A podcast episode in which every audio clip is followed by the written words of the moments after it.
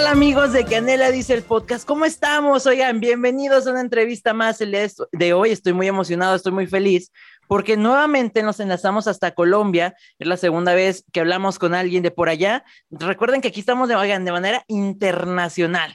Y el día de hoy estamos con el líder, voz y guitarra de una agrupación que por ahí ya han de haber visto la publicidad en redes sociales, que yo me divertí muchísimo haciendo la publicidad. Es para mí un honor y un placer recibir a, este muchachón que es parte de esta agrupación. No está toda la agrupación completa, pero él nos va a contar todos los detalles de los proyectos que traen, del nuevo sencillo que traen. Y nada, es para mí un gusto recibir a Juan, vocalista de Armenia. ¿Cómo estás? Muy bien, un saludo para todos los oyentes de, Canela Dice. Tenemos a Juan y tenemos a Armenia, la, la agrupación. Quiero primero conocer quién es Juan. Juan Toro, ¿quién es? Bueno, yo soy un joven de 23 años, de, pues, que vive en la ciudad de Bogotá hace mucho tiempo, pero que su familia es del eje cafetero, de Armenia, que es una pequeña ciudad acá en, Colombia. Eh, um, una persona muy tranquila, no me gusta mucho la fiesta, que trabaje en la fiesta y trabaje en la noche. Eh, y creo que eso me ha hecho como enamorarme un poco de, de lo que tiene que ver con la música y sobre todo la música local en Colombia. Eh, actualmente en este momento estoy en Medellín, trabajo con un par de empresas de Medellín haciendo eventos. Eh, hace poco tuvimos a Banda Los Chinos, vamos a tener dentro de unos días a El Matón Policía Motorizado. Eh, y básicamente a eso me dedico. Tengo 23 años, me muevo en el tema de el entretenimiento, los conciertos y la música. Y soy hincha de Atlético Nacional.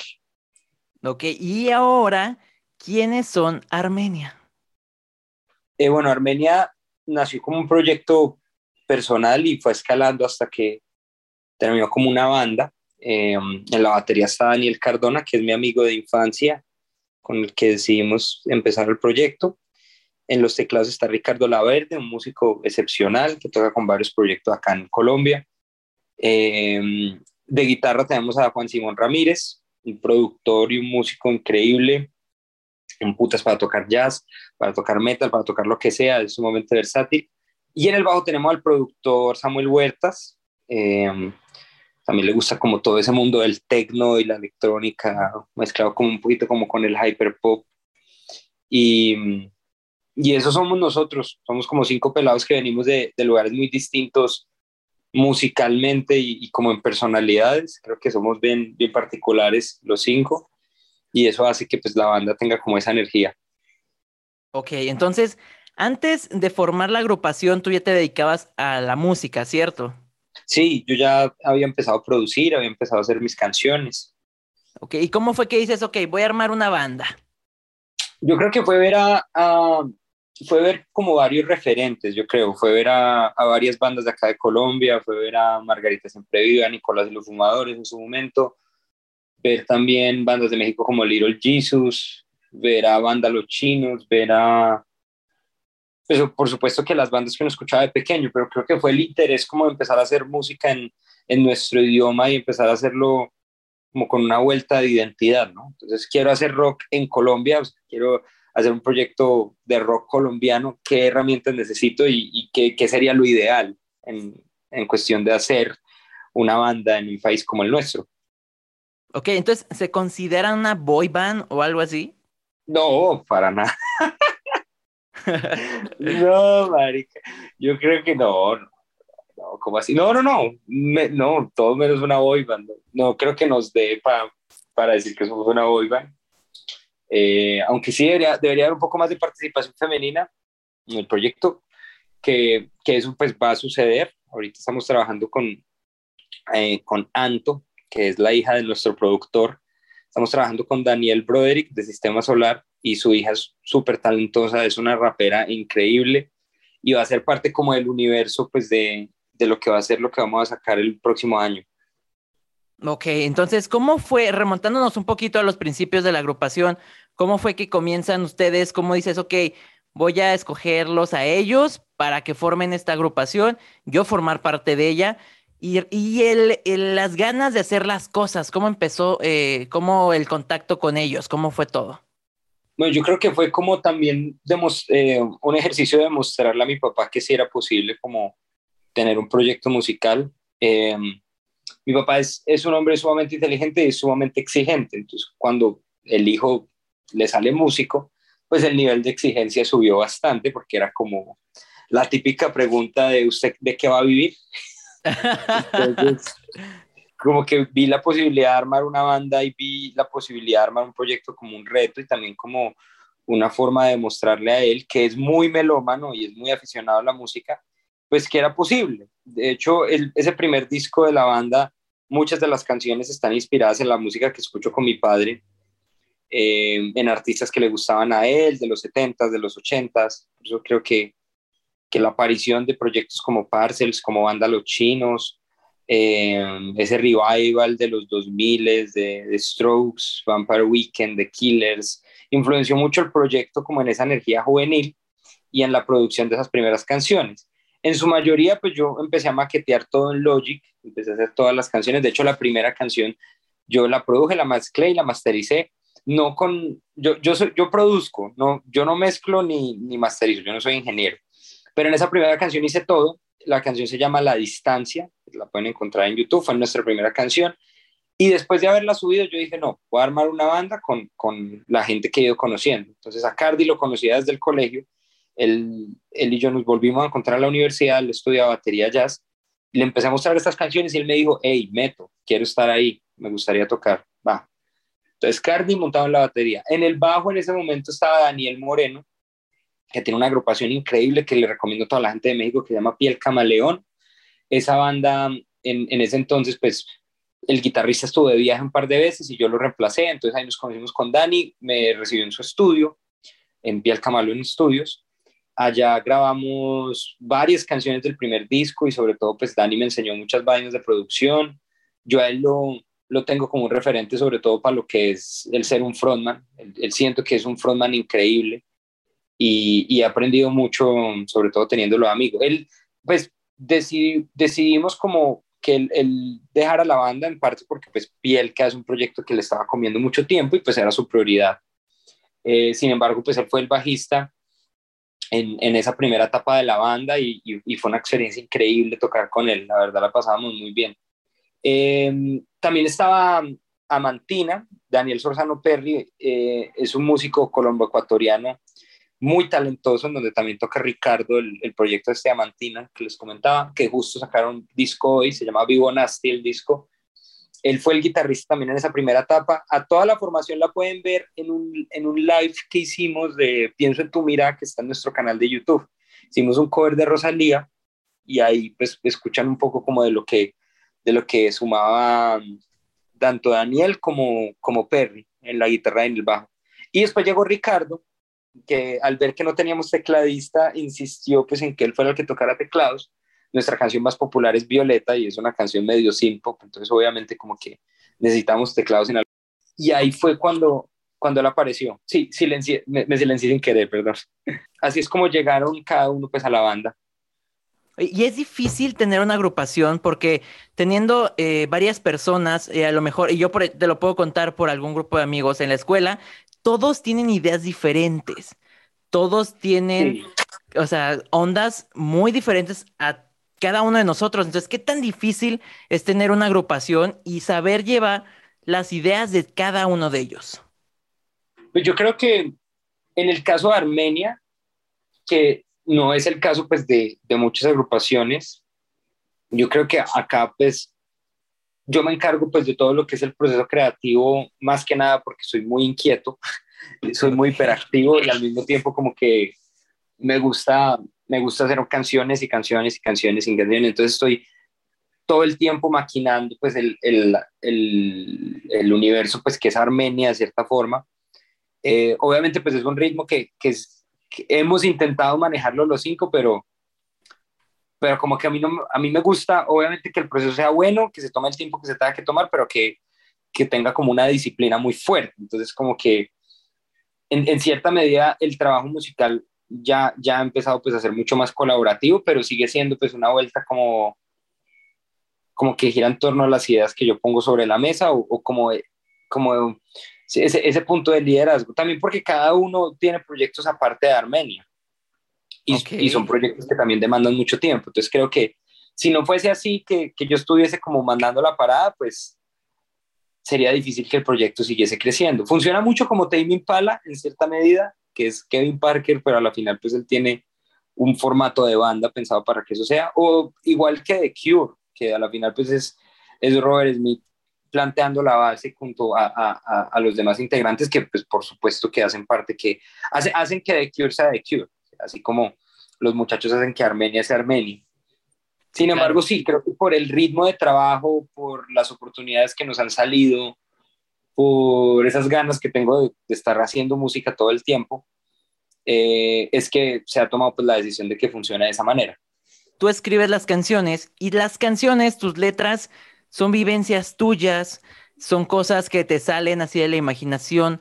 ¿De dónde sale la inspiración para escribir las canciones? ¿Cuál es tu proceso creativo para escribir tu música o la música de Armenia? Yo creo que viene de muchos lugares porque también creo que quisimos hacer el ejercicio de exigirnos y dejar de hablar enteramente pues de canciones de amor, lo que fue nuestro primer disco y, y pensando en un segundo disco pues como con unas temáticas mucho más generales. Hemos sido un país que ha sufrido mucho en materia política, somos un país muy violento y eso es parte de nuestra identidad y creo que como que el obviar eso siendo una banda de rock pues no va para nada con, con algo que nos, nos hemos propuesto y ha sido como retratar la época en la que estamos viviendo. Es imposible ser apolítico, para mí, para mí es imposible no, no pensar que alguna decisión que van a tomar esos líderes nefastos en muchos de los casos no nos va a afectar, porque pues esa ha sido la organización que, que las poblaciones y que la civilización humana ha querido tener para, para, para su día a día. Entonces creo que el hablar de política fue algo que, que nos puso como un reto también porque pues somos personas muy jóvenes como para tener un, un, una, como una, una, postura tan tajante frente a muchas cosas. Siento que nos hace, nos hace falta aprender mucho más y nos hace falta vivir muchas vainas más como para tener una postura clara. Pero en el momento en el que decidimos escribir esas canciones, estábamos realmente perdidos, o sea, no, no había como como ninguna sensación buena frente a, estar viviendo en Colombia. O sea, ser joven hace, hace unos meses era, era, era casi que, una sentencia de muerte si te encontrabas un policía. Y las instituciones acá en Colombia no han hecho su tarea. Son instituciones sumamente corruptas y sumamente jodidas y eso todo el mundo lo sabe. Entonces creo que el no hablar de, de, o como el, el, omitir que esas cosas estaban pasando, a nosotros nos parecía como una falta de respeto. Y realmente cuando empezamos como a, darnos cuenta que personas de nuestra edad que simplemente pues crecían en lugares diferentes al nuestro, por, sea por su color de piel, por su orientación o, por el lugar literalmente donde estaban parados, estaban con su vida en riesgo. Entonces creo que eso fue, eso fue algo que nos puso a pensar bastante, fue algo que nos puso a llorar bastante, eh, porque pues era como la impotencia también de, estar en medio de una pandemia, saber que no solamente era la pandemia y, y la enfermedad, sino también el peligro de salir a la calle, pero al mismo tiempo que era necesario salir a la calle. Creo que eso fue lo que nos motivó y eso hizo que las canciones pues se sintieran mucho más honestas. Yo, yo eso lo he hablado mucho con, con los muchachos y es algo que hemos, a lo que hemos llegado y es como, si no es algo que sentimos, que es algo que nos quite el sueño, que es algo que nos mantenga despiertos, no vale la pena cantarlo, porque a la final importa, claro, que conecte con la gente, pero es más importante que conecte contigo. ¿sí? A nosotros no nos interesa de ninguna forma cantar cualquier cosa por cantarlo. ¿sí? Totalmente. Es importante lo que dices, ¿no?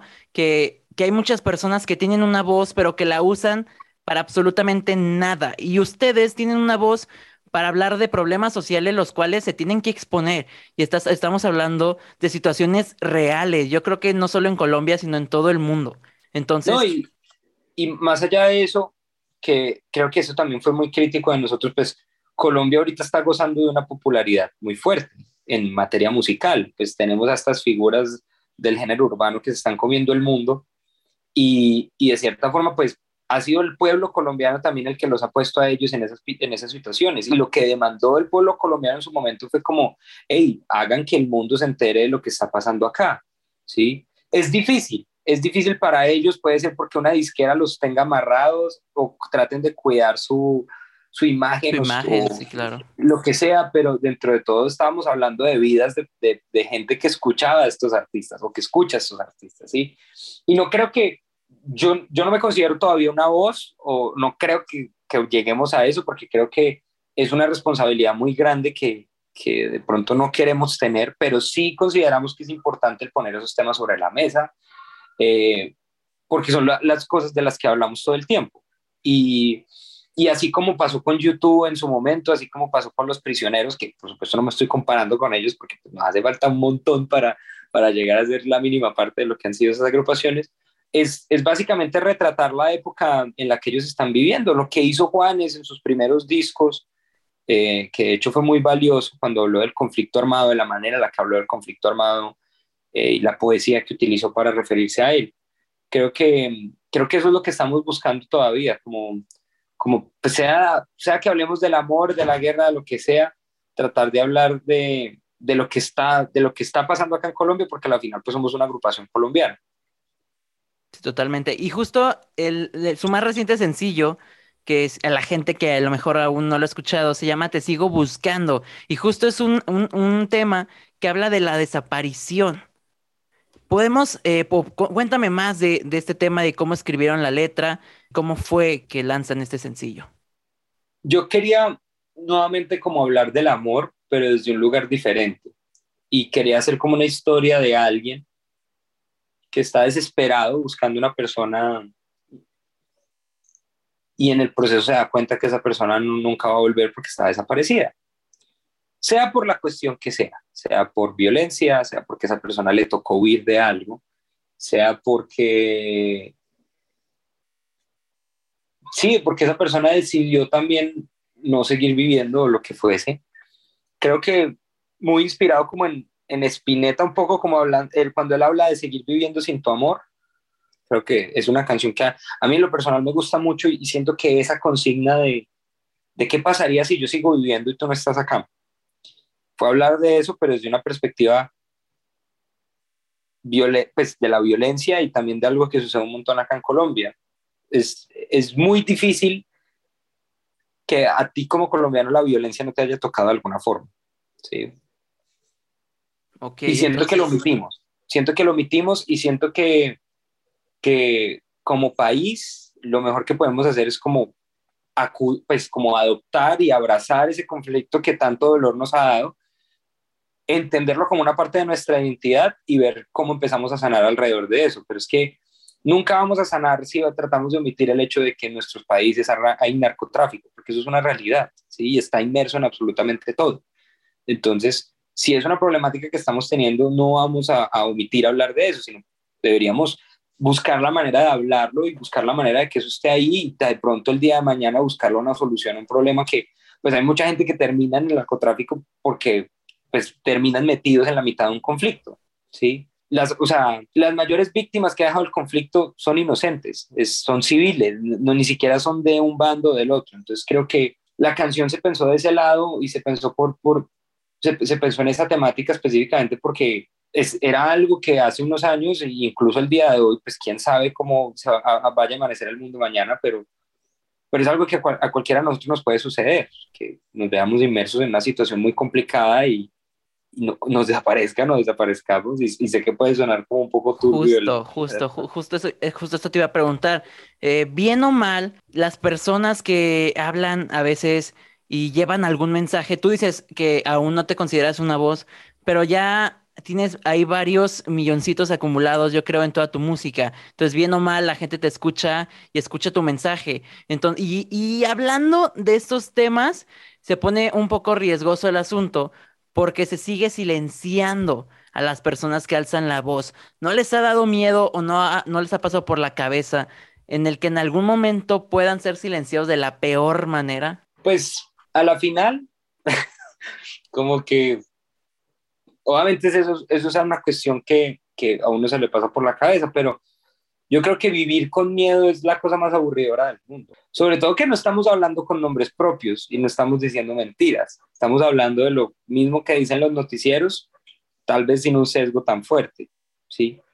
Pero lo estamos haciendo específicamente porque sentimos que las cosas tienen que cambiar para bien, porque nos sentimos con esperanza de que las cosas se puedan hacer de la mejor manera y que sabemos que el, destino de, la humanidad de cierta forma recae en la gente joven, recae en nosotros el entender el cambio climático como una cuestión que nos afecta a todos nosotros, recae en nosotros el entender que la guerra y, todos sus derivados son, pues es, la, es la cosa más nefasta que puede suceder y, y no solamente en Rusia y en Ucrania, sino en cualquier lugar del mundo, ¿sí? Porque también hay que quitarnos ese chip de la cabeza que si no es una persona blanca la que está sufriendo por la guerra, sí, como que no nos vamos a, a, rasgar las vestiduras al respecto. Cuando en, cuando el Medio Oriente y en otros lugares del mundo llevan en guerra quién sabe cuánto tiempo, o incluso en nuestro propio país llega, lleva un conflicto desde hace 70 años y no, le paramos más bolas a lo que pasa afuera. Como que la invitación es a, a, entender el entorno, ¿sí? Y por supuesto que puede haber un miedo que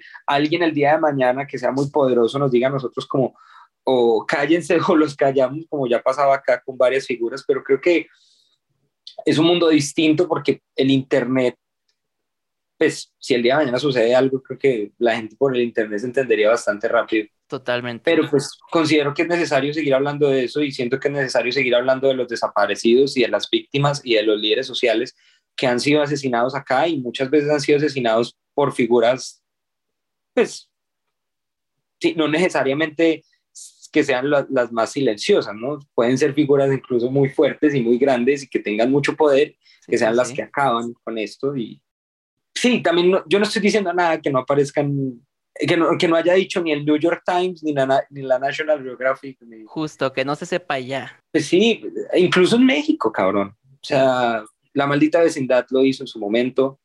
¿sí? Demostrando también que había una problemática social muy fuerte y sobre todo en el contexto en el que nace la maldita vecindad después de semejante horror que fue un terremoto, ¿sí?